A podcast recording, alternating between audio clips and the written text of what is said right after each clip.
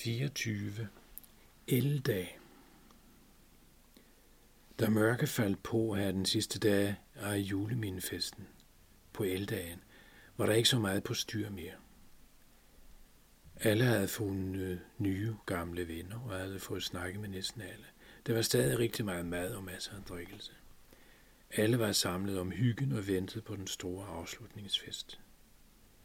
I det fjerne kunne man høre syden og væsen og andet nogle lys blink langt væk. Lydene blev højere, og blinkene blev meget mere tydelige. Men pludselig holdt lyden op, og der kom efter et stykke tid mere og mere lys. Et rødt og blåt lys oplyste hele himlen i et lys, der mindede om en dejlig, lun efterårsaften. Og over os kom der så smukke farver, at alle sagde, nej, i. åh, nej, hvor er det flot. Først kom en ballon til syne, og så kom alle farverne frem. Ballonen var den luftballon, som jeg, som jeg havde været med til at samle sammen med hvide. Alt lys og lydene var et mægtigt lysår, som hvide havde lavet. Det var kæmpestort og fyldte hele himlen. Ballonen var som et hoved, og alt lyset fik det hele til at ligne en rigtig flot ule, der kom flyvende højt op på himlen. Stille og roligt begyndte lyset at dæmpe sig og ballonen at lande, og lande til sidst midt i forsamlingen.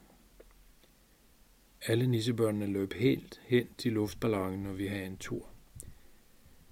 Jeg kan huske, at jeg havde tænkt over, mens vi samlede ballonen, hvorfor man der skulle så lange barduner til en luftballon. Men nu vidste jeg det. Det var enormt. Der var næsten plads til halvdelen af alle disse nissebørn på én gang. Der var en, der spurgte, hvorfor den blinkede sådan, og Hvide sagde, at det ville vi finde ud af til jul. Og alle havde sagt, no, øh, fortæl det nu, Hvide.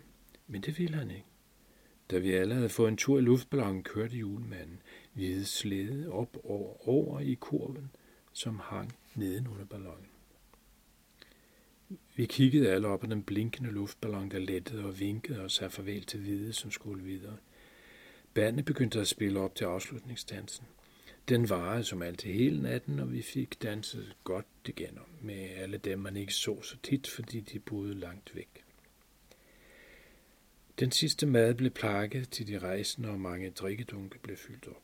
Alle hjalp til og snakkede løs, når de ikke lige dansede. Lige til den lyse morgen kom, og dem, der boede alle længst væk, begyndte at tage afsted. Til jul havde vi alle fået et postkort. På den ene side af kortet var der et billede af en masse nisser og godt folk, der kiggede op og vinkede, og der stod med en rigtig pæn grøn far, jul i græsset ved siden af os alle sammen. På bagsiden var der en hilsen fra Hvide, som havde ønsket af alle os, der havde været med til at juleminefesten i sommer, en rigtig god jul.